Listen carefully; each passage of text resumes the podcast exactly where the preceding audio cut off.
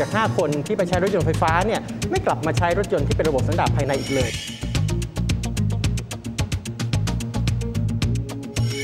MG ZS EV อยู่ที่ประมาณ9 0 0 0 0 0กว่าบาท ตอนนี้อยู่ที่ประมาณ 7 0 0 0 0 0กว่าบาทก็ซื้อได้แล้วนะครับ เพราะนั้นผู้คนตื่นเต้นมากเลยครับ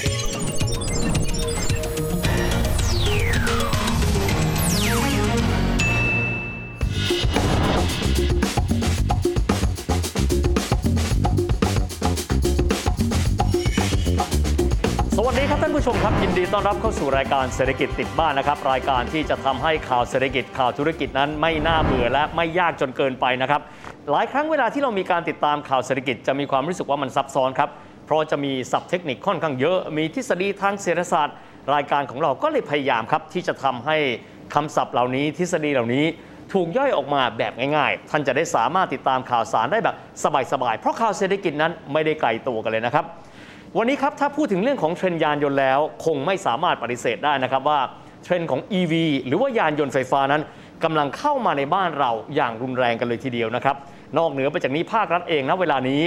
มีมาตรการในการที่จะดึงดูดคนให้หันมาซื้อรถ EV หรือว่ายานยนต์ไฟฟ้ามากขึ้นกว่ารถยนต์ระบบสันดาปภายในแบบเดิมกันด้วยไม่ว่าจะเป็นเรื่องของการให้เงินสนับสนุนก็ดี เรื่องการปรับโครงสร้างภาษีที่เอื้ออำนวยนะครับต่อการที่คนนั้นจะสามารถเป็นเจ้าของยานยนต์ไฟฟ้าได้ด้วย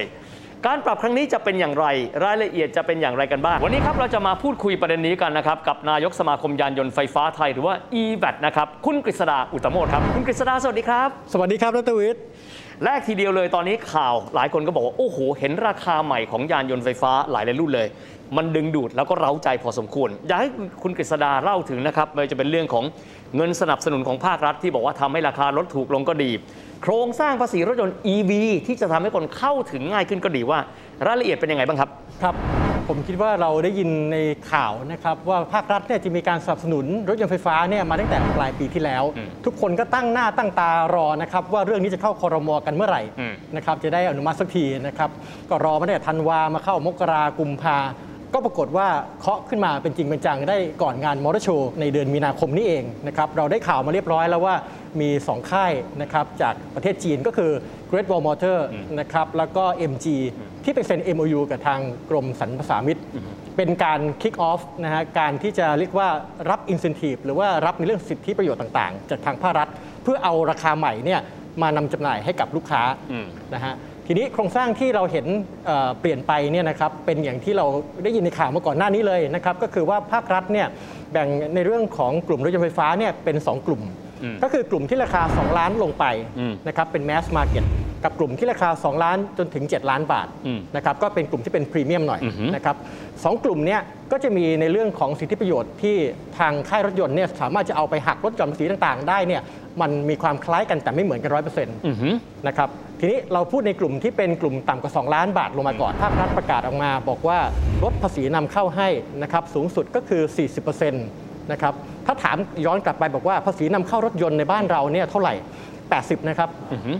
80%คือเต็มพิกัดอืมลดให้ 40%ก็เหลือครึ่งหนึ่งโอ้อ่าเหลือครึ่งหนึ่ง แต่ทีนี้เนี่ยจะจำได้ว่าถ้าเป็นค่ายรถยนต์จีนนะฮะอือฮึปกติเราจะมี FTA ในการนำเข้ารถยนต์อยู่แล้วเนี่ยมันศูนย์เปอร์เซ็นต์เท่ากับว่าทั้ง MG ทั้ง Great Wall สามารถนำเข้ารถยนต์จากประเทศจีนมาที่ประเทศไทยได้ด้วยพิกัดภาษีที่ศูนย์เปอร์เซ็นต์อยู่แล้วอือฮึดังนั้นตรงนี้ก็ไม่ได้มีความแตกต่างในอ่าเรื่องของโอเคภาษีศุลกากร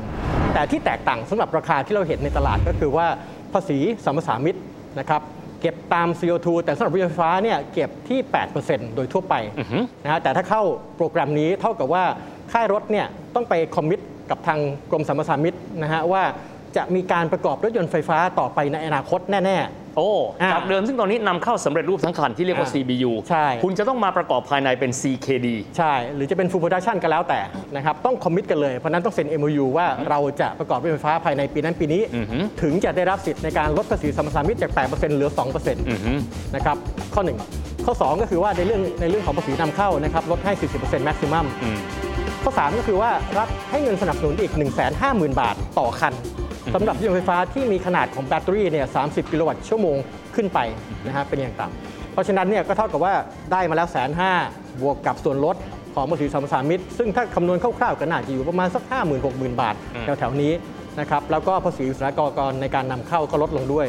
นะฮะก็จึงเป็นที่มาของส่วนต่างที่เราเห็นราคาของ MG แล้วก็ Great Wall เนี่ยมีการปรับฐานราคาลงมาอืม ให้กับลูกค้าเนี่ยสามารถไปจับจองได้ตั้งแต่ในงานมอเตอร์โชว์เลยนะครับจากเดิมเนี่ย MG ZSEV อยู่ที่ประมาณ 9 0 0 0 0 0กว่าบาท ตอนนี้อยู่ที่ประมาณ 7 0 0 0 0 0กว่าบาทก็ซื้อได้แล้วอืมนะครับเพราะฉะนั้นผู้คนตื่นเต้นมากเลยครับ ทีนี้จาก 2 ล้านบาทไปสู่ 7 ล้านบาท แน่นอนมันก็มีตลาดของมันนะฮะ ใช่ ผลบวกที่เขาได้รับจากช่วงเวลานี้คืออะไรครับ incentive scheme หรือว่าสิทธิประโยชน์เนี่ยค่อนข้างใกล้เคียงกันนะครับกับส่วนที่เป็น mass market ต่ำกว่า 2 ล้านอะสิ่งที่เหมือนกันก็คือว่าในเรื่องของภาษีสรรพสามิต ลดให้จาก 8%เหลือ 2%อ่าฮะ อันนี้เหมือนกันนะครับแต่ที่ไม่เหมือนกันก็คือเรื่องของพิกัดภาษีในการนำเข้านะครับ import duty เนี่ยปกติ 80%ใช่ไหมครับ ถ้าเป็นกลุ่มที่ต่ำกว่า 2 ล้านนะฮะลดให้มากที่สุด 40%แต่ถ้าเป็นในกลุ่มที่ราคาเกิน 2 ล้านขึ้นไปเนี่ยลดให้มากสุด 20%อ่าฮะ อ่าก็เหลือ 60%นะครับในกาจารกคำนวณ 80ลดเหลือ 60 อ่าใช่ถูกต้องแต่ข้อหนึ่งก็คือว่าเงินอุดหนุน 1 5 0 0 0 0 บาทสำหรับรถยนต์ไฟฟ้าแต่ละคันในกลุ่มที่ต่ำกว่า 2 ล้านเนี่ย ถ้าเกิน 2 ล้านบาทขึ้นไปไม่มีให้อืมนะเพราะถือว่ากลุ่มนี้เนี่ยเป็นกลุ่มที่มีกำลังซื้ออยู่แล้วอ่าฮะนะฮะเพราะฉะนั้นเนี่ยภาครัฐก็มองว่าตรงนี้น่าจะเป็นเลเวลที่เหมาะสม กับอีกการหนึ่งนะครับที่เป็นเรียกว่าเป็นข้อที่ทางค่ายรถยนต์เนี่ยจะต้องไปทำกันบ้านดีๆ ก็คือว่าในกลุ่มที่ต่ำกว่า 2 ล้านเวลาที่เราไปคอมมิตกับทางภาครัฐ บอกว่าเราจะประกอบรถไฟฟ้าเอ่อในอนาคตเนี่ยนะครับถ้าราคาเกิน 2 ล้านบาทขึ้นไปเนี่ยรุ่นที่นำเข้ามาในช่วงที่เอ่ออนุโลมให้นำเข้าโดยที่เอ่อลดภาษีให้เนี่ยสองปีก็คือปี 65 กับปี 66 เนี่ยนะครับจะต้องเป็นรุ่นเดียวกันกับที่เราจะไปผลิตในอนาคตด้วย อ๋อฮะ รุ่นต้องตรงกัน อืม แต่ถ้ากลุ่มที่ราคาต่ำ2ล้านไม่เป็นไรอ่ารุ่นไม่ต้องตรงกันได้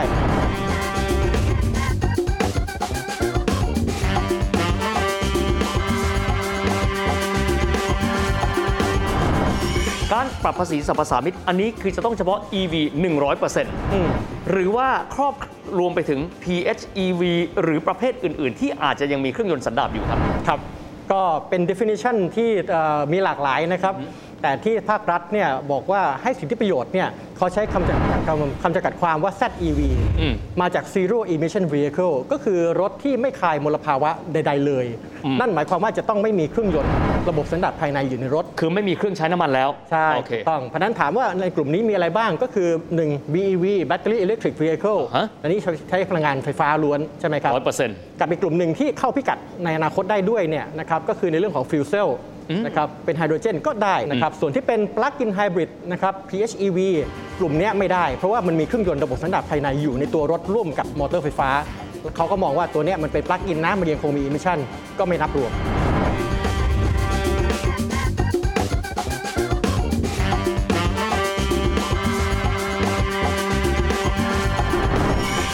ราคามันลดลงมาพอสมควรแล้ว ควรจะซื้อเลยไหม หรือควรจะมีปัจจัยอื่นๆ ในการพิจารณานอกเหนือไปจากราคาครับ เรามีเอ่อ research ที่ออกมานะครับ บอกว่า 4 จาก 5 คนที่ไปใช้รถยนต์ไฟฟ้าเนี่ยไม่กลับมาใช้รถยนต์ที่เป็นระบบสันดาปภายในอีกเลยอืมนะครับแต่นี้เนี่ยถามว่าก่อนที่เราจะไปพิจารณาเนี่ยว่ารถไฟฟ้าเหมาะสมกับเราหรือเปล่าเนี่ยนะครับอาจจะต้องถามตัวเราเองว่าเราเองเนี่ยใช้งานในการขับรถ โดยทั่วไปเนี่ยวันหนึ่งอาทิตย์หนึ่งเดือนหนึ่งประมาณกี่กิโล เพราะฉะนั้นถ้าเราตอบโจทย์ว่าเออเราอยู่ในกรุงเทพเราขับรถจากออฟฟิศเอ่อจากบ้านไปที่ออฟฟิศนะครับแล้วก็กลับบ้านไปนู่นไปนี่ช้อปปิ้งบ้างออกต่างจังหวัดบ้างในบางครั้งในระยะทางเนี่ยโดย average นะครับทั่วโลกจะอยู่ที่ประมาณ 30 กิโลเมตรเนี่ยนะครับในต่อวันนะครับอันนี้โดยทั่วไปอืมนะครับถ้าเราอยู่ในเรนจ์เนี่ยรถไฟฟ้าตอบโจทย์ได้ง่ายมากอืมอืมนะเพราะเราสามารถที่ชาร์จที่บ้านก็ได้ นะครับหรือชาร์จที่ Public Charging Station ก็ได้ ซึ่งปัจจุบันนี้เนี่ยที่เป็น Public Charging Station เนี่ยมีอยู่นะฮะประมาณ 2,000 กว่า 200 หัวจ่ายนะครับทั่วประเทศ แต่ถ้าเราบอกว่าเอ้ยเราเป็นเซลล์ที่เราต้องวิ่งต่างจังหวัดทุกวันทุกวันนะฮะแบบนั้นเนี่ยอาจจะยังไม่ค่อยสะดวกนักอ่าฮะนะปัจจุบันนี้นะครับก็ดูการใช้งานของเราเองเป็นหลักก่อนนะครับนอกจากนี้ก็ต้องมองว่าแล้วค่าน้ำมันอืมนะครับค่าน้ำมันที่มันราคาสูงขึ้นเรื่อยๆเนี่ยนะฮะอย่างในช่วงที่ผ่านมาเนี่ยเอ่อ ค่าพลังงานในการเดินทาง ถ้าคิดเป็นรถยนต์น้ำมันใช่ไหมครับต่อกิโลเมตรเนี่ยก็มีต้นทุนอยู่ประมาณ 2 บาท 50อืมไฟฟ้าอยู่ที่ประมาณกิโลเมตรละ 60 สตางค์นะครับถามว่าตรงนี้เนี่ย saving ตรงเนี้ยเราสำหรับเราเนี่ยมันช่วยในธุรกิจของเราด้วยหรือเปล่า ถ้าเราทำโลจิสติกทำแรงต่างๆที่ต้องมีการเติมน้ำมันตลอดเวลานะครับแต่ว่า routing เนี่ยเราสามารถที่จะหาเวลาหยุดที่จะเอ่อชาร์จไฟฟ้าได้เนี่ยตรงเนี้ยจะทำให้ cost หรือต้นทุนในการประกอบธุรกิจของเราเนี่ยลดลงมหาศาลเลย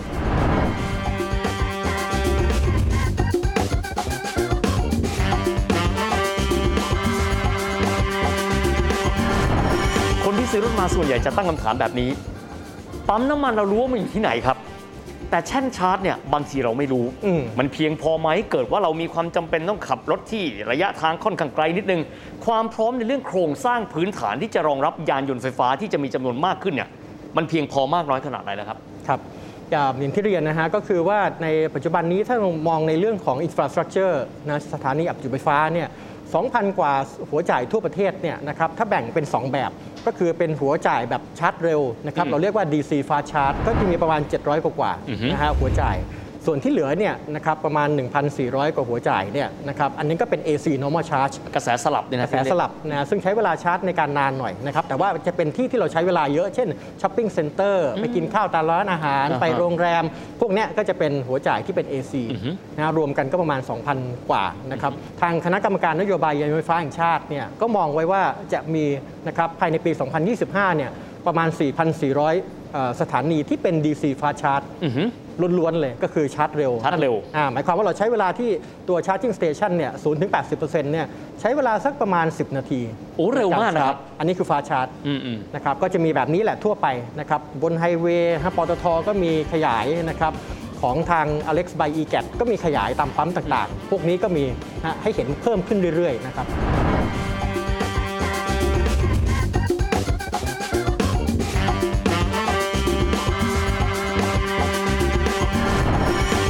ว่าสวรรค์ที่สุดเลยสำหรับคนที่ก็บอกว่าเราอยากจะซื้อ EV สักคันหนึ่งอืมคือการที่เรามีแท่นชาร์จอยู่ในบ้านตัวเองใช่แต่บางคนก็ไม่รู้เหมือนกันว่า เอ๊ะ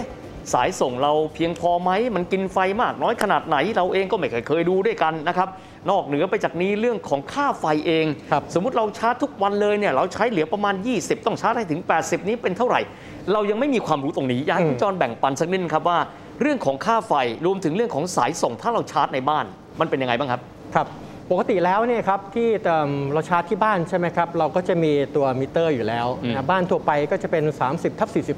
ม45นะฮะที่เป็นหมายถึงตัวเลขเป็นตัวเลขแอมป์หรือ 15ทับ45 ก็แล้วแต่ ตัวนี้เนี่ยอาจจะเพียงพอสำหรับเครื่องใช้ไฟฟ้าโดยทั่วไปอืมแต่รถไฟฟ้า 1 คันเนี่ยมันใช้พลังงานค่อนข้างเยอะอืมนะครับเพราะฉะนั้นวิธีเนี่ยถ้าเป็นอย่างของการไฟฟ้าส่วนภูมิภาค สามารถไปขอมิเตอร์ต่างหากได้อ๋อนะครับแยกมาเลยนะครับก็จะเป็น 15ทับร้อยหมายความว่ามันก็จะเพิ่มไอ้ตัวแอมป์เนี่ยให้ครับเราสามารถรองรับการชาร์จได้ นะครับอันนี้เป็นในระบบของทางการไฟฟ้าส่วนภูมิภาคอือฮึส่วนของทางนครหลวงเนี่ยก็จะมีอีกวิธีหนึ่งก็คือว่าเราสามารถที่จะมาทำวงจรเนี่ยนะครับเชื่อมต่างหากอืมเข้าไปนะครับแล้วก็ให้ทางเอ่อกฟนเนี่ยเข้ามาดูว่าที่บ้านเราเนี่ยเราต้องเอ่อมีการขยายตัวมิเตอร์หรือเปล่าอือฮึนะครับหากมีปุ๊บเนี่ยเขาก็จะมาขยับให้ครับนะฮะก็สามารถที่จะไปรองรับการชาร์จรถไฟฟ้าที่บ้านได้อย่างเรียกว่าปลอดภัยมากยิ่งขึ้นครับสมมุติเราใช้รถยนต์แบบน้ำมันนะครับ ผมครับว่าอาจจะคิดไม่ยากครับคุณจรเช่น อาทิตย์นี้เราเติมน้ำมันเท่าไหร่หนึ่งถังเราใช้เวลาเท่าไหร่แบบนี้เป็นต้นเลยนะฮะถ้าเกิดว่าเป็นแบบไฟฟ้าครับ เราลองประเมินค่าไฟสมมุติว่าเราเติมเนี่ยนะครับครับอ่าใช้งานปกติเรามีหลักคิดไหมครับว่าถ้าเราวิ่งประมาณนี้นะครับเราจะต้องใช้ไฟฟ้าประมาณเท่าไหร่ และครับค่าไฟต่อเดือนเราจะเป็นเท่าไหร่ ครับหลักๆเนี่ยครับถ้าเรามองที่ค่าไฟปกติเนี่ยครับเราชาร์จที่บ้านนะฮะก็อยู่ที่ประมาณสัก 4 บาทกว่าอืมๆนะ4บาทกว่าๆเนี่ยต่อ unit ต้องเรียกว่าต่อต่อ unit ดีกว่าทีนี้อะไรในการชาร์จเข้าไปที่ที่ตัวรถเนี่ยนะครับเราก็ดูที่ตัว battery size ของตัวรถเป็นหลัก นะครับอย่างเช่น ในกรณีของ Mini Electric นะครับประมาณ 33 กิโลวัตต์ชั่วโมงนะครับชาร์จเต็มที่โดย rate ประมาณสัก 4 บาทกว่าๆนะครับก็ตกประมาณ4 32 ก็อยู่ประมาณสัก 200 กว่านิดๆโอ้ใช้คำนวณแบบนี้เลยใช่ แล้วก็วิ่งได้เนี่ยเท่าไหร่ก็อยู่ที่ประมาณสักใกล้ๆ 200 กิโลอืมนะหารออกมาเรียบร้อยเสร็จสับแล้วเนี่ยมันก็ตกประมาณกิโลหนึ่งเนี่ยประมาณสัก 60-70 สตางค์อืมนะฮะโดยทั่วไปเป็นระยะเนี่ยระยะที่วิ่ง ส่วนน้ำมันเองเนี่ยเราดูก็ดูตามคอนซัมชันของตัวรถใช่ไหมครับ ประมาณ 15-20 กิโลลิตรอะไรที่เราคำนวณกับค่าน้ำมันที่เราต้องจ่ายไปซึ่งมันแพงขึ้นเรื่อยอืมๆแต่ทุกวันนี้เนี่ยก็อยู่ที่ประมาณ 2 บาท 60 2บาท 70 ต่อกิโล จะเห็นได้ว่ามันต่างกันหลายเท่าตัวครับครับนะครับ จริง ๆ ผมอยากคุยกับคุณจรยาวกว่านี้ แต่ว่าเวลาหมดลงแล้วนะครับยังไงก็ตามวันนี้ผมว่าเราได้ข้อมูลในการที่จะประกอบการตัดสินใจว่าเราจะเดินหน้าไปใช้ยานยนต์ไฟฟ้าหรือไม่ขึ้นอยู่กับหนึ่งนะครับพฤติกรรมการใช้งานตัวเราเอง แล้วก็หลักการว่าถ้าหากว่าเราใช้ยานยนต์ไฟฟ้าแล้วเปรียบเทียบกัน ถ้าหากว่าพฤติกรรมเดียวกัน แล้วไปใช้รถยนต์ที่ใช้เครื่องยนต์แบบสันดาปภายในนั้น ค่าใช้จ่ายจะต่างกันโดยประมาณเท่าไหร่ยังไงก็ตามนะครับ วันนี้ต้องขอบคุณคุณกฤษดาอุตตโมดเป็นอย่างสูงที่มาพูดคุยกับเราในรายการด้วย ขอบพระคุณมากครับคุณจรครับครับยินดีครับขอบคุณครับนั่นก็เป็นภาพรวมของรายการของเราในวันนี้นะครับเศรษฐกิจติดบ้านหวังเป็นอย่างยิ่งเลยว่า ทุกท่านนั้นจะได้ประโยชน์ไปประกอบการตัดสินใจในการเดินหน้าว่า รถยนต์คันต่อไปของเราจะใช้พลังงานอะไร วันนี้เวลาหมดลงแล้วนะครับ พบกันใหม่คราวหน้า สวัสดีครับ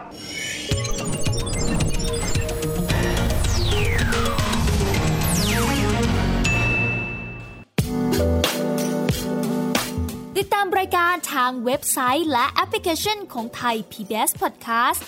Spotify SoundCloud Google Podcast Apple Podcast และ YouTube Channel ไทย PBS Podcast Thai PBS Podcast. View the world via the voice.